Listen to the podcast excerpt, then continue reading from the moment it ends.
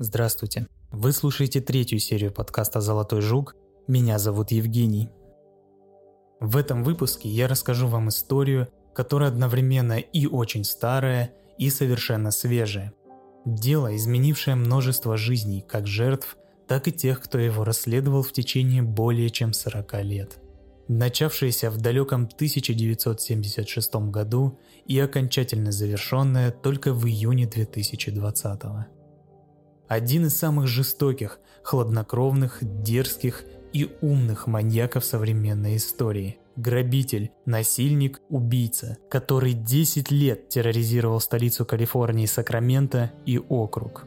Монстр, которого прозвали «насильник с восточного региона», убийца из Золотого Штата, настоящий ночной охотник, а потом выяснилось, что он еще и так называемый висальский грабитель.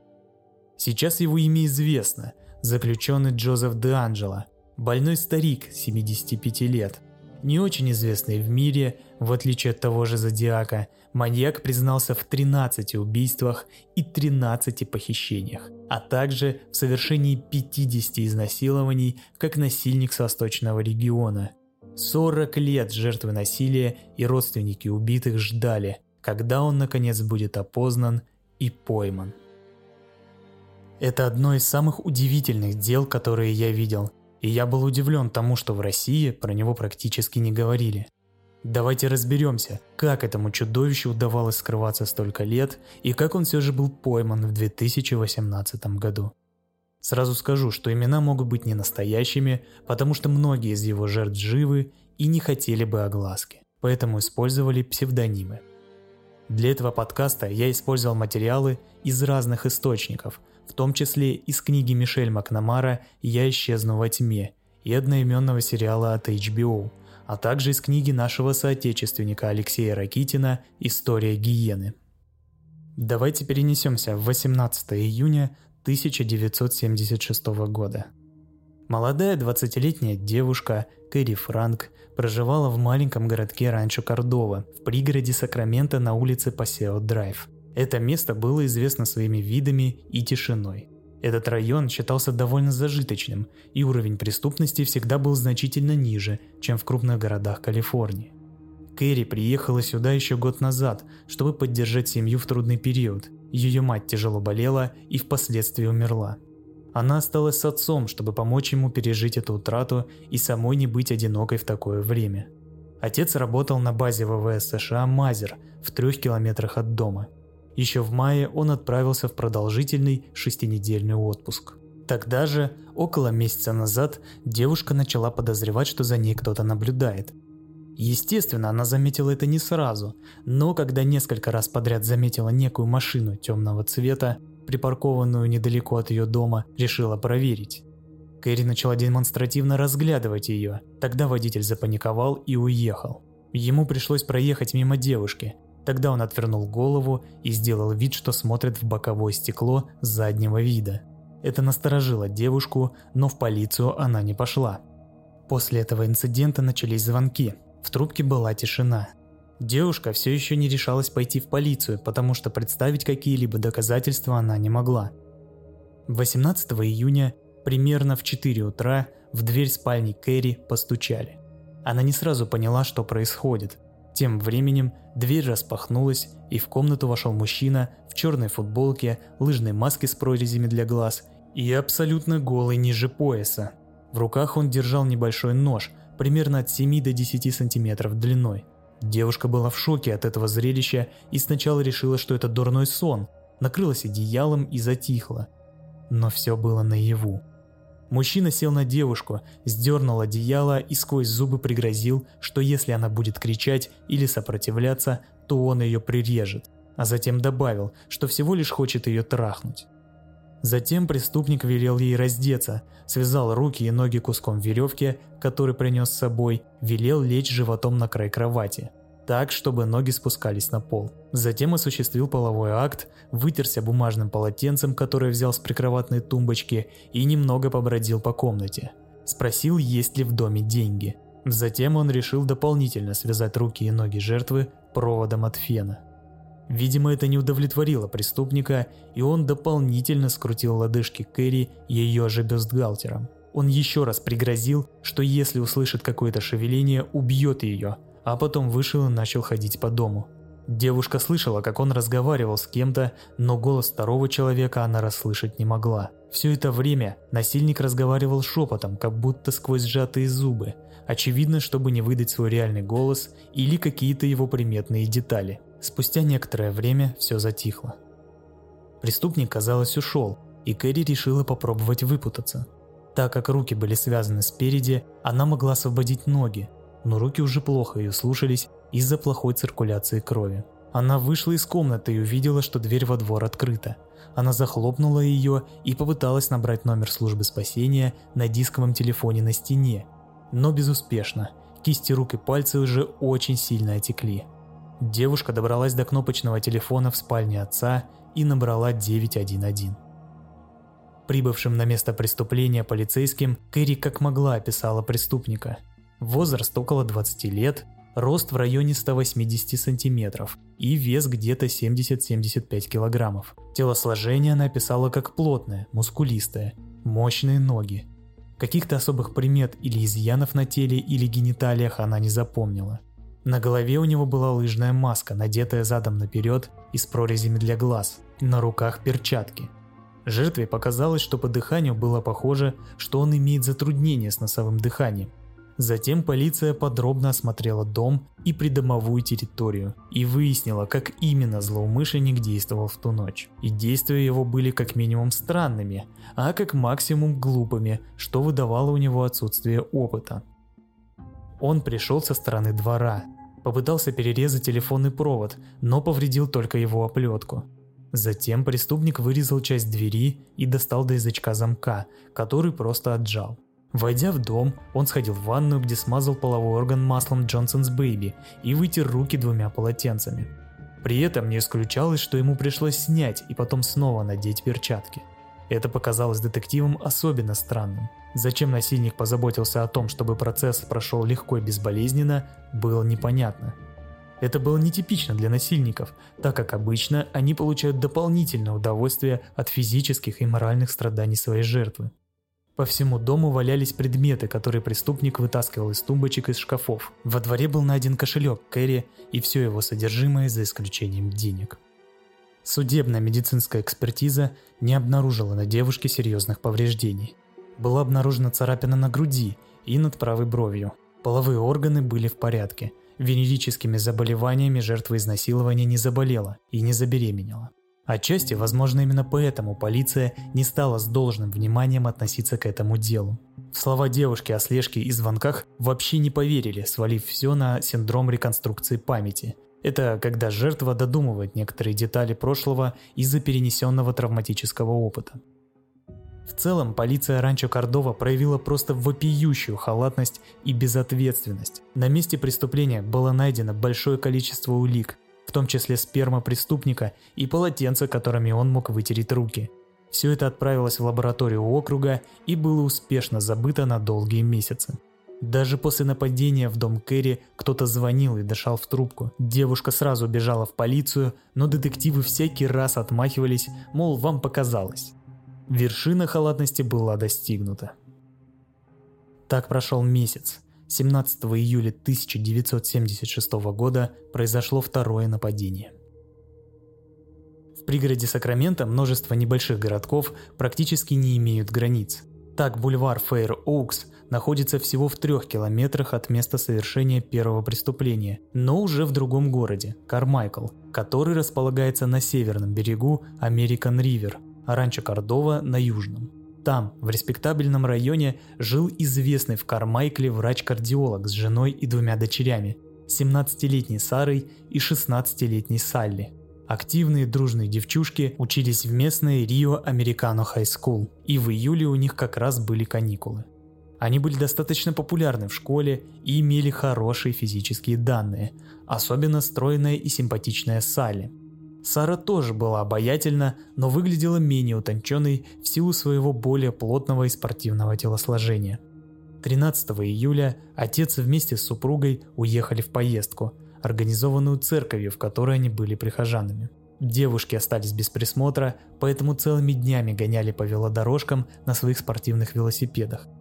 Несмотря на юный возраст, девочки были ответственными и серьезно относились к наказам своих родителей. 16 июля вечером сестры, как и всегда, проверили все окна и двери. Причем проверка была двойная. Одна девушка шла за другой и проверяла каждый замок. Тем не менее, в 2 часа ночи младшая из сестер Салли проснулась от того, что кто-то сидел на ней верхом и зажимал рот рукой. Он прошептал ей что-то вроде «Если будешь шуметь, я перережу тебе горло». Девушка, испугавшись, пнула мужчину в грудь и вскочила на ноги. Салли побежала в коридор в комнате сестры, чтобы предупредить ее, но преступник догнал ее, повалил на пол, ударил несколько раз по голове и прошипел «Заткнись, твою сестру я уже связал». Затем он затащил ее обратно в комнату. Салли пыталась имитировать потерю сознания, надеясь, что преступник потеряет интерес. Но тот раскусил ее притворство и сказал, что если она продолжит, он убьет ее. Мужчина связал руки Салли за спиной, а в рот сунул носок. Затем обвязал вокруг головы пояс банного халата, чтобы она не могла выплюнуть кляп. После этого неизвестный связал ей ноги и вышел из комнаты. Он ходил по дому, копаясь в шкафчиках и тумбочках. Через несколько минут он вернулся и завязал Салли глаза полотенцем, включил свет. Затем преступник снова покинул комнату.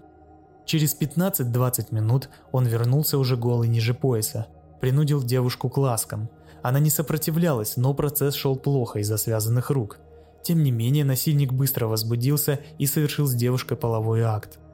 Салли потом говорила, что половой орган был обильно смазан маслом Джонсон's Baby. Это длилось недолго, буквально одну минуту. Неизвестный, по словам девушки, как будто успокоился и начал разговаривать с жертвой. Она не могла отвечать, но либо мычала, либо кивала головой. Он спросил ее, где кошелек, спросил, девственница ли она, и сказал, что видел ее на выпускном вечере, что она очень красивая. Затем он снова принялся ходить по дому, но вскоре опять возбудился и повторил половой акт еще раз.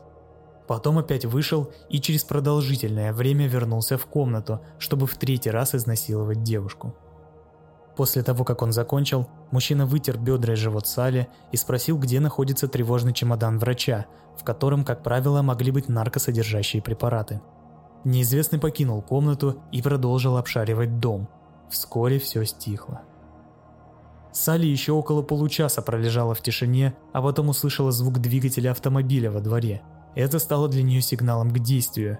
Она освободила глаза и ноги и кое-как добралась до комнаты сестры.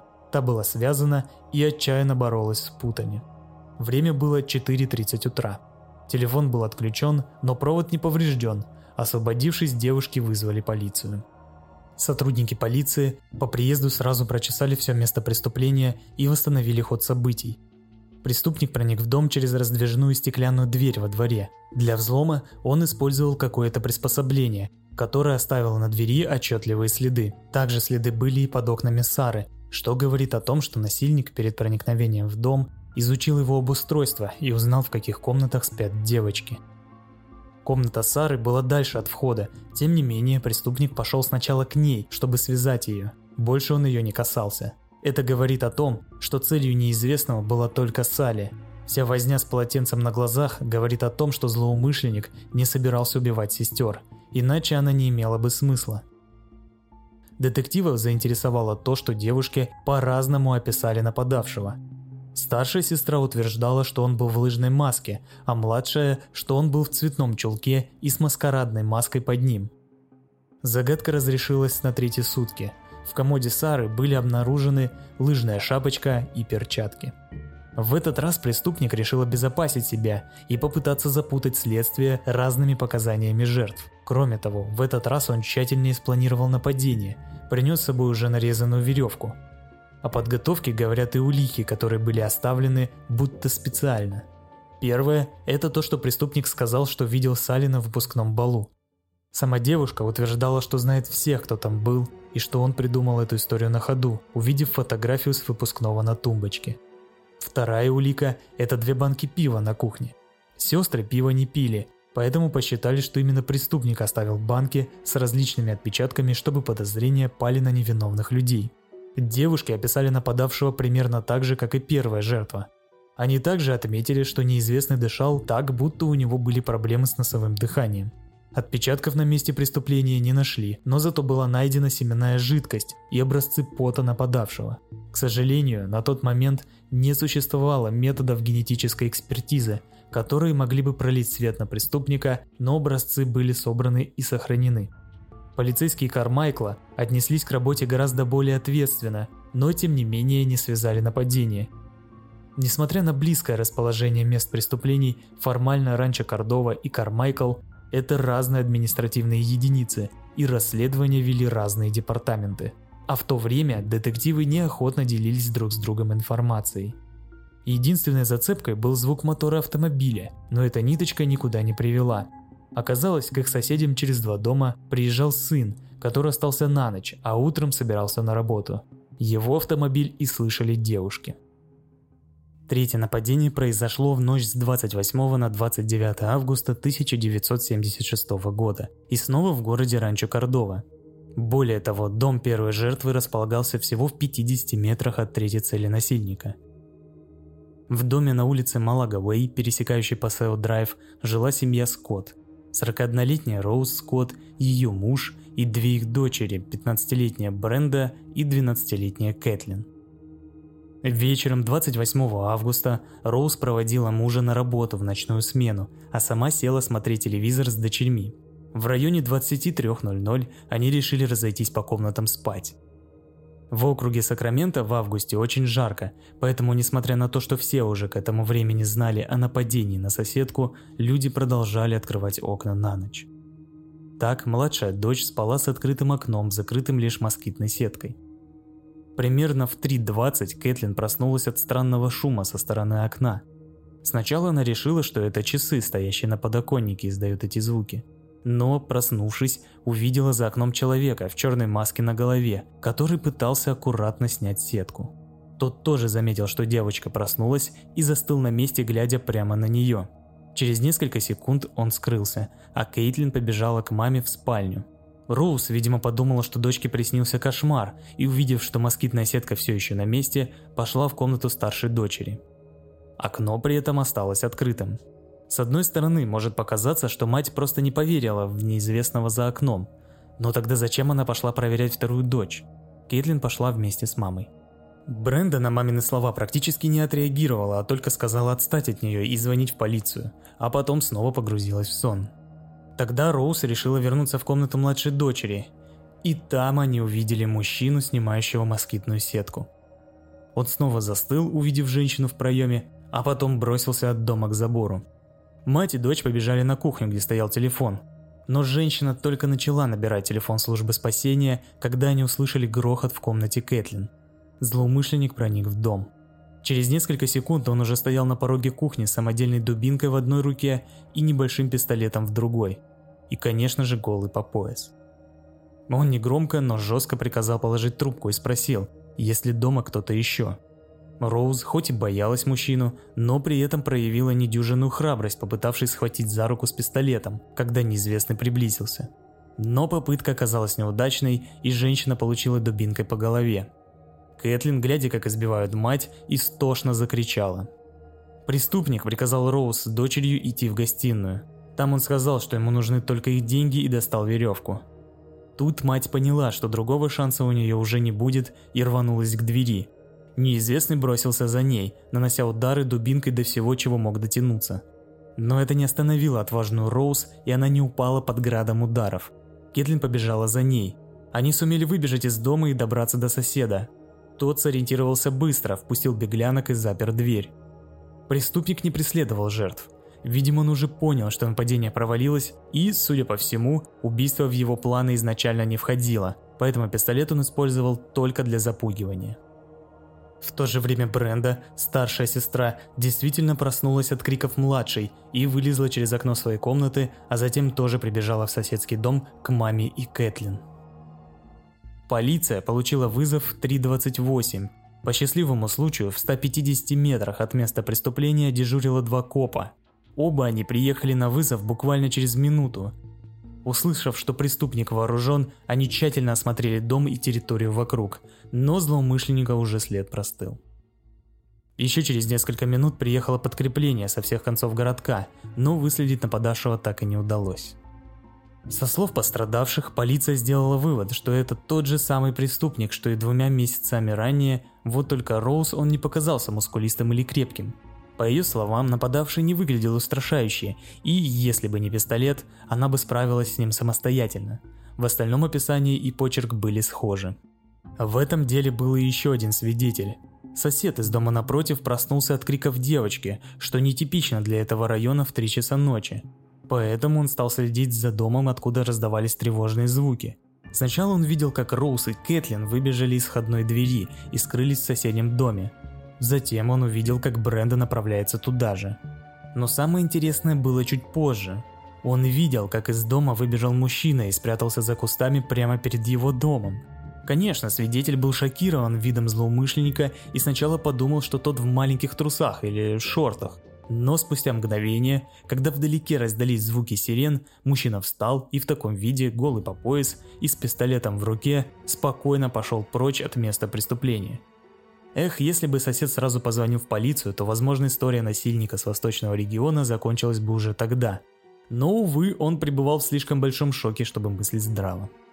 В итоге мать девочек получила множественные повреждения, ей наложили 32 шва, но она не получила ни одного перелома, и чудо, что больше никак не пострадала. Во время осмотра места преступления полиция нашла стул под окном младшей дочки, который был использован, чтобы проникнуть в окно. На диване остались те самые куски веревки, которые достал неизвестный, чтобы связать жертв. Это оказались одинаковые, примерно по 1,2 метра жгуты для подвязки растений. Кроме того, Полиция нашла ровный кусок прочной махровой ткани, вырезанный из полотенца, который тоже оказался тут не случайно и должен был служить в виде кляпа. Но было еще несколько очень интересных фактов, говорящих о том, что преступник развивается и набирается опыта.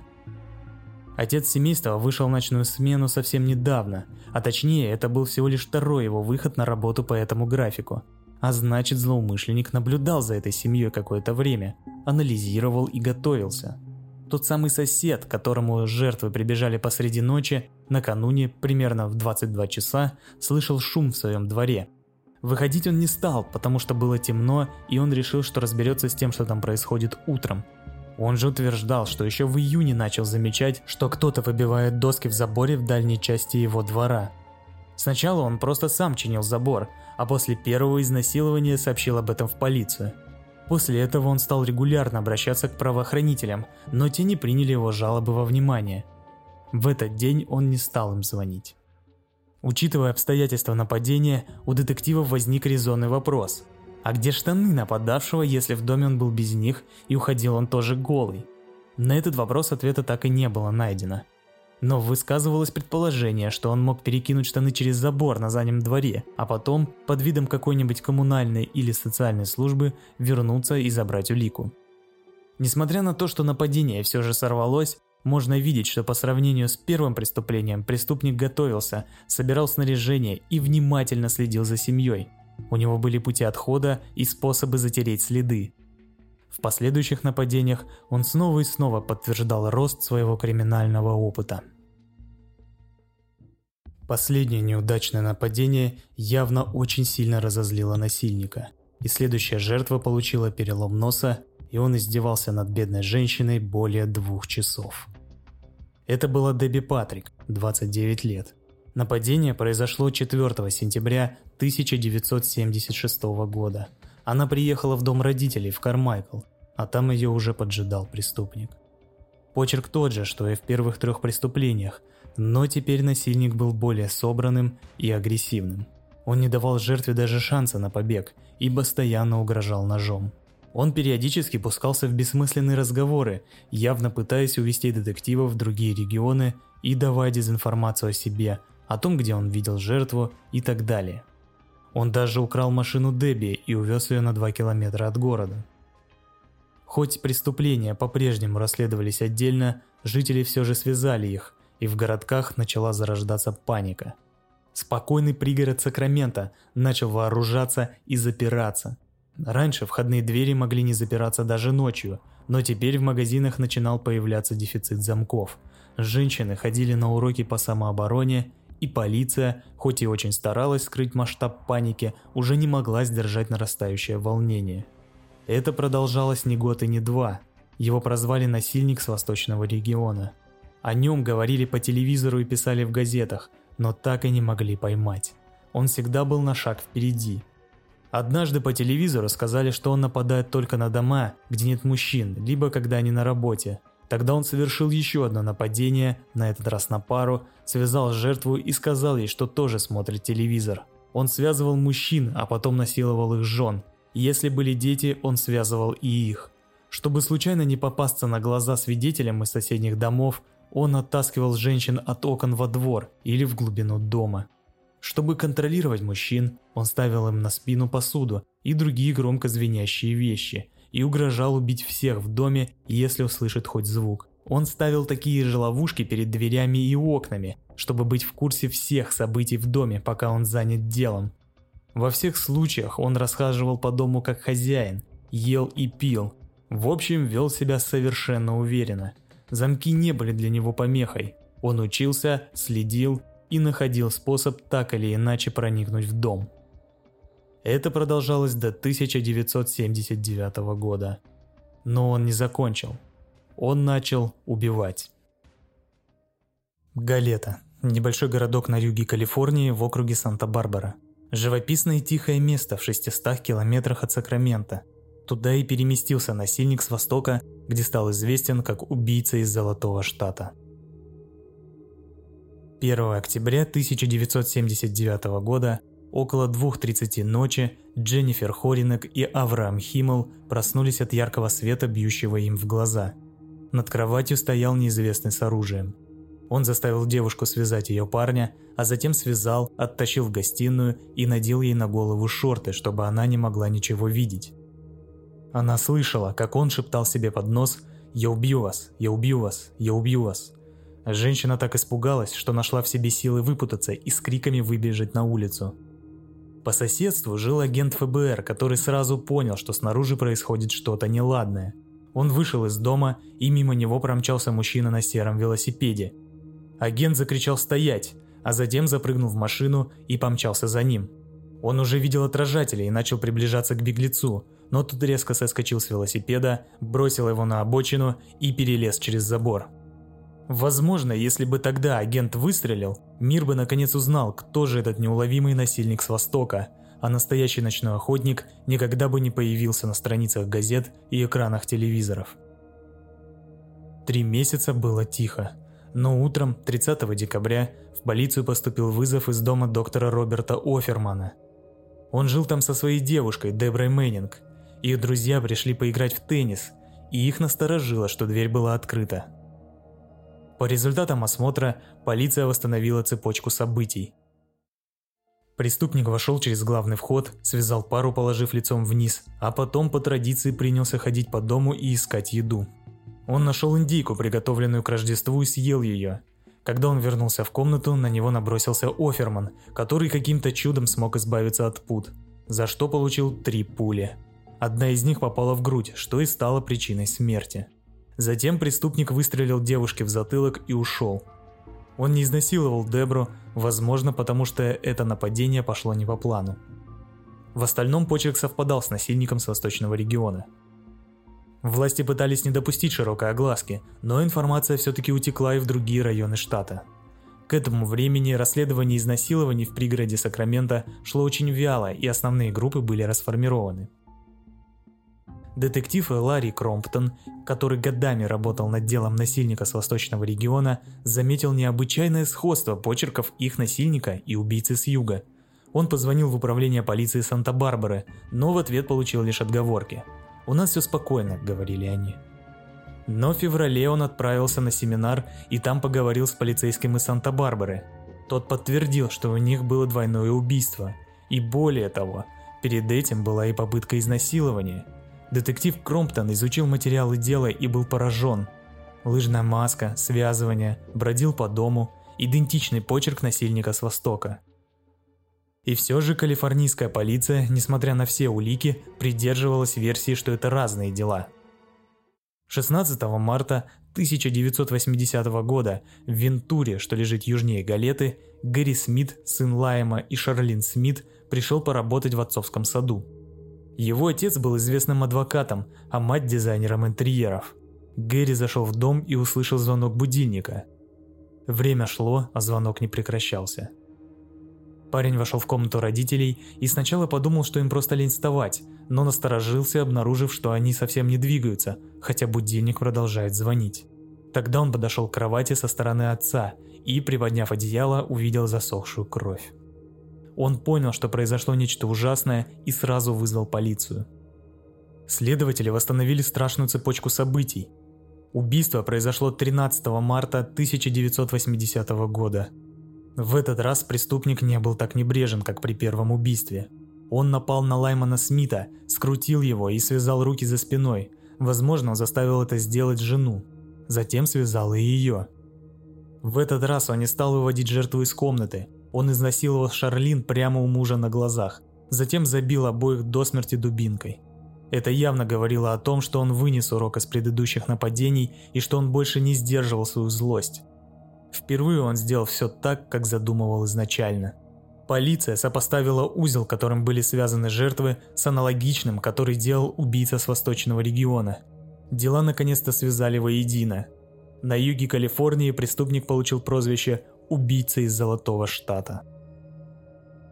Спустя пять месяцев, 19 августа 1980 года, он напал снова в городе Дана-Пойнт. Убийца продолжал двигаться на юг. Это была пара Кит и Патрис Харрингтоны. Он учился на врача, а его жена была дипломированной медсестрой. Почерк был тот же. Жертв нашли в своей постели, лежащими лицом вниз, связанными и забитыми до смерти. Но было и одно существенное отличие в этом преступлении. Кит и Патрис жили на охраняемой территории, в очень хорошем районе. Это был большой риск, но похоже, что к этому времени убийца уже не просто обладал большим опытом. Он играл с полицией, упивался собственным превосходством. Он был абсолютно уверен, что останется непойманным. Еще через 6 месяцев, 9 февраля 1981 года, в городе Ирвайн, в том же округе Оранж, нашли труп молодой женщины Мануэлы Уитхюн. Она была найдена связанной, изнасилованной и забитой до смерти, как все предыдущие жертвы. На голове у женщины был надет спальный мешок. Она спала в нем, когда было слишком холодно. Полиция установила, что с места преступления пропала настольная лампа – Скорее всего, именно ей преступник и совершил убийство. Особенностью этого преступления стало то, что в доме не было мужчины, но следствие выяснило, что он должен был быть там. Муж Мануэлы, Дэвид, страдал от респираторного заболевания и в то время лег на пару дней в больницу, чтобы немного подлечиться. Боль утраты и чувство вины обрушились на мужчину, но это было еще не все. Полиция сразу сделала его главным подозреваемым, и они продолжали преследовать его, заглядывать ему за спину еще многие годы. Они допрашивали его и в 1986 году, когда позже было официально зафиксировано последнее нападение убийцы из Золотого Штата. Десятки лет он считался подозреваемым, пока тест ДНК не исключил его из этого списка. Но жизнь Дэвида уже была разрушена. Соседи стали опасаться его, установили охранные системы, перестали с ним общаться. Он, конечно, пытался жить дальше. Относительно вскоре после похорон жены он снова женился на коллеге по имени Ронда. Она как могла пыталась поддерживать Дэвида, но сказать, что это было очень тяжело, ничего не сказать. Ронда Уитхьюн рассказывала, что спустя некоторое время она тоже получала страшные звонки, живя вместе с Дэвидом в его доме. Мужчина на том конце провода шипел «Я убью тебя, я убью тебя, и все это время, почти 40 лет, женщина слышала этот голос в каждом шорохе за окном и в каждом скрипе двери. Полиция тем временем еще больше насела на Дэвида, подозревая, что он встречался с Рондой еще при жизни Мануэлы. И эта интрижка, возможно, и стала поводом для совершения такого ужасного преступления. Дэвид страдал, заливая свою боль алкоголем, потерял работу, отдалился от семьи. В итоге, спустя 10 лет, Ронда не выдержала и развелась с ним – Годами позже она слышала, что он живет на улице. Дэвид Уитхюн умер в 2008 году. Он до последнего надеялся найти убийцу, который отнял у него все. Летом 1981 года убийца из Золотого Штата снова объявился в Галете. 27 июля он убил пару Шерри Доминго и Грегори Санчеза. Ночью преступник перепрыгнул через забор во внутренний двор их дома – Санчес заметил это, и к тому времени, как преступник проник в спальню, он был уже готов защищаться. Убийца выстрелил в него, но сильный двухметровый мужчина не умер, а набросился на стрелявшего. Завязалась драка. Грегори явно был сильнее, но тяжелое ранение все же ослабило мужчину, и убийца забил его до смерти. А потом преступник сделал то же самое с его девушкой. После этой ужасной ночи наступило затишье, которое продолжалось пять лет. Затем он снова объявился в Ирвейне, где убил 18-летнюю девушку Джанель Круз. Она была изнасилована и забита до смерти. 3 мая 1986 года родители Джанель уехали в Канкун. На следующий вечер она пригласила в гости друга. Они услышали шум снаружи, и девушка закрыла ставни, но большого значения этому не придала. Вскоре ее друг ушел, а ночью к ней в дом пришел убийца с тяжелым предметом в руках. Возможно, это был гаечный ключ. Все остальное было по старой схеме. Это было последнее известное убийство настоящего ночного охотника. Шли годы, дело не закрывали, но оно зависло, так как новых нападений не происходило – в конце 90-х, начале 2000-х начала развиваться генетическая экспертиза. Интернет прочно вошел в жизнь обычных людей. Вокруг этого дела сформировалось крупное сообщество так называемых гражданских детективов. Эти люди ведут расследование дел, на которые уже давно не обращает внимания полиция. У них есть свои форумы, блоги и так далее. Одной из таких детективов стала Мишель Макнамара – автор книги «Я исчезну во тьме» и героиня одноименного документального сериала на HBO, посвященного ее расследованию. Писательница-фрилансер и блогер в 2006 году она основала блог True Crime Diary, который невероятно быстро набрал популярность и сделал ее очень известной. С того времени она посвятила свою жизнь расследованию преступлений, Начала она с дела, которое произошло еще в детстве, но после знакомства с настоящим ночным охотником она все время посвящала этому делу. Благодаря ее блогу огромное число людей узнало о тех ужасных событиях, и полиция с новыми силами взялась за дело маньяка из 70-х годов. Она провела колоссальную работу, которая вылилась в книгу «Я исчезну во тьме». Именно с ее помощью преступника удалось поймать спустя почти 40 лет. К сожалению, она не дожила до того дня, когда личность насильника с Востока, убийцы из Золотого Штата и, как оказалось впоследствии, визальского грабителя было установлено и он был наконец пойман. Вот как это было. Мишель и ее друзья-детективы объездили все участки всех регионов, собрали невероятно огромное число материалов о преступлениях. Им даже открыли склад с уликами за все годы, что маньяк орудовал в Калифорнии. Десятки коробок с уликами, она редко виделась с мужем и дочерью, но продолжала упорно идти к цели, отсеивая одного человека за другим. Вместе с тем наука развивалась. В 2014 году Мишель подала своим товарищам идею о том, что когда они найдут подозреваемых, можно по ДНК даже с помощью общественного сервиса, например сайта 23andme.com, определить убийцу или его родственников. Ведь он оставлял хоть и крошечные, но следы на местах преступлений, Проблема была в том, что тогда необходима была слюна преступника, а ее, конечно же, не было. Тем не менее, расследование продолжалось. Пару подозреваемых даже удалось проверить, в том числе и сделать полицейскую ДНК-экспертизу, но результаты были отрицательными. Это расследование и книга истощали женщину физически и морально.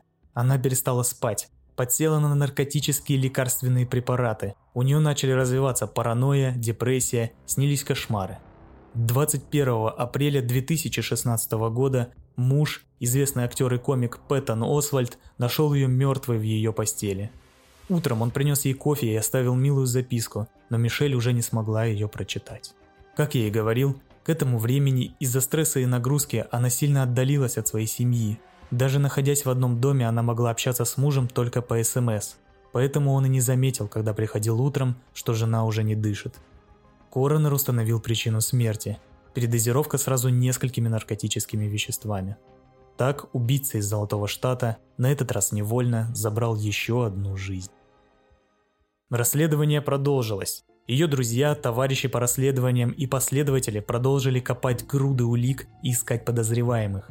В том числе и Пол Хоулс, вышедший на пенсию следователь округа Контра Коста, который очень долго занимался этим делом. В 2017 году сайт getmatch.com уже предлагал услугу поиска родственников по ДНК по новому цифровому профилю. Для этого не нужна была слюна, но образцы, которыми располагали детективы, полученные из последних трех дел убийцы из Золотого Штата, уже закончились. Начались срочные поиски в других регионах. Им повезло. Полицейские из округа Вентура позвонили и сказали, что у них полно образцов преступника. В начале 2018 года у детективов появился цифровой ДНК-профиль преступника. К работе подключилась Барбара Рая Вентер, специалист по генеалогии. Вместе они составляли обратное генеалогическое дерево и список подозреваемых, которые подходили по множеству параметров. Регион, время, когда они были в окрестностях мест преступления, рост, вес, возраст. В итоге список был немаленьким, но все же сократился до вменяемых масштабов. Начались долгие поиски людей и проведение анализов. Раз за разом детективы надеялись, что нашли преступника, но по результатам анализа человек оказывался ни при чем. И вот однажды Барбара перебирала и перечитывала газеты 70-х годов. Она наткнулась на статью о полицейском, задержанном за кражу в городе Ситрес Хайтс, отпугивателя для собак и молотка. По описанию задержанный был похож на человека, которого они ищут, она позвонила Полу Холсу и спросила, не исключили ли они этого человека. Оказалось, что нет, он был среди всего шести оставшихся подозреваемых. Пол поехал посмотреть на этого человека и стал мысленно перебирать факты. У него была подружка по имени Бонни. Одна из жертв насильника с восточного региона утверждала, что слышала, будто во время истязаний преступник приговаривал «Я ненавижу тебя, Бонни». Он купил пистолет на выезде из Виселии а в 1985 году у него родилась дочь в округе Лос-Анджелеса. География его перемещения совпадала. Тем временем Барбара Рай Вентер прогнала ДНК преступника на другом сайте. Он показал, что глаза этого человека с вероятностью 97,4% голубые, а с вероятностью 92,1% он рано облысел. В то же время к ним поступила информация о водительских правах людей из списка подозреваемых, и только у одного были голубые глаза – Джозефа Де Анджело. 24 апреля 2018 года 72-летний бывший офицер полиции и ветеран ВМС США был арестован. Единственное, что он сказал во время ареста – они его арестовали. Полиции также удалось связать его с кражами с 74 по 76 год в районе Висейлия. За них тогда он получил прозвище «грабитель из Висейлии». 29 июня 2020 года Джозеф Джеймс Де Анджело признался в совершенных преступлениях. 21 августа за свое признание он был приговорен к пожизненному заключению без возможности выйти по УДО вместо смертной казни. Кто же этот монстр и как ему удалось прожить жизнь, так и не будучи пойманным? Де Анджело родился 8 ноября 1945 года в городе Бат, штат Нью-Йорк, в семье военного. У него было две младших сестры и брат. В 1964 закончил школу в городе Фолсом, пригороде Сакраменто, штат Калифорния. После окончания учебы завербовался в ВМС США и отправился во Вьетнам. Прослужив там до 1967 года и получив несколько медалей, он вернулся домой 1 июня – в том же году он поступил в колледж Сиера в городе Роклин, штат Калифорния. Он начал изучать уголовное право. В 1968 году он обручился с Бонни Колуэлл. Ей было 18 лет. Она училась на сестринское дело. Они были вместе где-то год. По ее словам, сначала он был милым и компанейским парнем, понравился ее друзьям. Но при этом он ненавидел правила, водил ее на нелегальную охоту и рыбалку. Однажды они забрались на закрытую территорию, они ехали в гору на мотоцикле, и за ними увязалась немецкая овчарка. Тогда Джозеф сломал ей шею. В колледже он требовал от нее подчинения. К примеру, по его мнению, она обязана была давать ему списывать, ведь они помолвлены. Это очень давило на Бонни, и она вернула ему кольцо и разорвала отношения. Примерно через две недели он пришел к ее дому, постучал в окно. Она дернула занавеску и увидела дуло пистолета. Он приказал ей одеться и выходить. Джозеф собирался ехать в Рино и жениться на Бонни. Она побежала звать на помощь отца. Он запер ее в ванной комнате, а сам пошел поговорить с Джозефом. Бонни не знает, что тогда отец говорил Де Анджело. Два часа она просидела в ванной, но они больше его никогда не видели. В 70-м году Он закончил колледж и поступил в Калифорнийский государственный университет, который успешно закончил в 73-м со степенью бакалавра уголовного правосудия. Во время учебы он переехал в город Экситер, штат Калифорния, и женился на 20-летней Шерон Хадл. После окончания университета он поступил на службу в полицию, в отдел по расследованию грабежей недалеко от Виселии. И примерно в то же время начались ограбления. Через три года, в 1976 году, грабежи прекратились, а Джо с Шерон переехали в город Оберн, штат Калифорния, где он продолжил работать в полиции. Тогда, как мы знаем, в 40 минутах езды на юг в ранчо Кордова начались нападения насильника с востока. Он орудовал в Сакраменто до 79 года, пока его не арестовали за кражу в магазине и не уволили со службы. В 79 году он начал убивать и прекратил в 81 Тогда у Джо родилась первая дочь.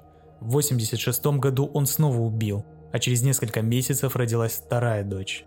В начале 90-х Шерон ушла от него с тремя дочерьми. Он работал механиком в распределительном центре торговой сети SaveMart. Там он проработал вплоть до пенсии в марте 2018 года, а через месяц был арестован. Чем он занимался с 80-е по 90-е годы достоверно неизвестно. Некоторые подробности из жизни Джозефа и его семьи могут пролить свет на темную душу этого с виду достопочтенного гражданина, офицера полиции, ветерана войны, любящего отца, деда и дяди. По словам сестры, Констанс де Анджело, которая рассказывала своему сыну, племяннику Джо, об их детстве, они жили очень бедно, буквально ели горох с пола, все время голодали. Отец запирал их в шкафу, затем выводил, выстраивал в линию и начинал пороть, и Джозефу доставалось больше всех. Страсть к доминированию, похоже, передалась ему именно от отца. Кроме того, Констанс рассказывала, что когда они были маленькими, их семья временно располагалась в Западной Германии. Там семилетнюю девочку изнасиловали двое военных, прямо на глазах у Джо. Бонни Колуэлл рассказывала, что он любил все контролировать, в том числе и в сексе. Он был груб и жесток. Тем не менее, для своих детей и родных Джо был отличным отцом и дядей. Когда родственники узнали, что скрывалось внутри их такого близкого человека, они были шокированы и не верили своим ушам. Тогда же начали всплывать некоторые детали из их совместной жизни, которые добавляют ясности в общую картину. Например, племянник рассказал, что в 75 году они жили в ранчо Кордова. Однажды ночью он проснулся и увидел какого-то человека в балаклаве. Тот сквозь зубы сказал ему «Не оборачивайся, спи дальше». Кузина Джозефа, Лиза Ордис, также рассказывала, что с 82 по 86 год, когда он не совершал преступлений, они жили вместе. А в 86 году она вышла замуж и переехала. Она считает, что он не убивал только из-за нее. Мы можем только гадать, как две сущности жили внутри Джозефа де Анджело и почему после 1986 года он ушел в тень.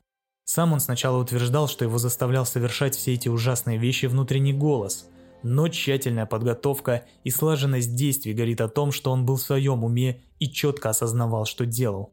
В его неадекватность никто не поверил, и он сменил показания на признательные. Книга Мишель Макнамары, несмотря на ее смерть, все же вышла благодаря ее мужу, его друзьям и нескольким писателям, среди которых есть и Гиллиан Флинн, автор книги «Исчезнувшая» и острые предметы. Они закончили книгу и вскоре после ее выхода собрали многих оставшихся жертв насильника с Востока. Эти люди продолжают общаться и спустя десятки лет наконец-то спят спокойно. По этому делу вышло несколько книг, среди которых «Я исчезну в ночи» Мишель Макнамары и «История гиены» – хроника подлинного расследования от нашего соотечественника Алексея Ракитина. На HBO вышел сериал «Я исчезну в ночи», который больше посвящен Мишель и ее расследованию, но именно там я почерпнул многие подробности из жизни и преступлений настоящего ночного охотника. Вообще, 70-е и 80-е годы в Америке были очень насыщены маньяками, но сейчас, с приходом новых технологий, я надеюсь, что такие истории уйдут в лету и никогда не повторятся. Спасибо, что дослушали эту длинную историю до конца, берегите себя и до встречи в следующем выпуске.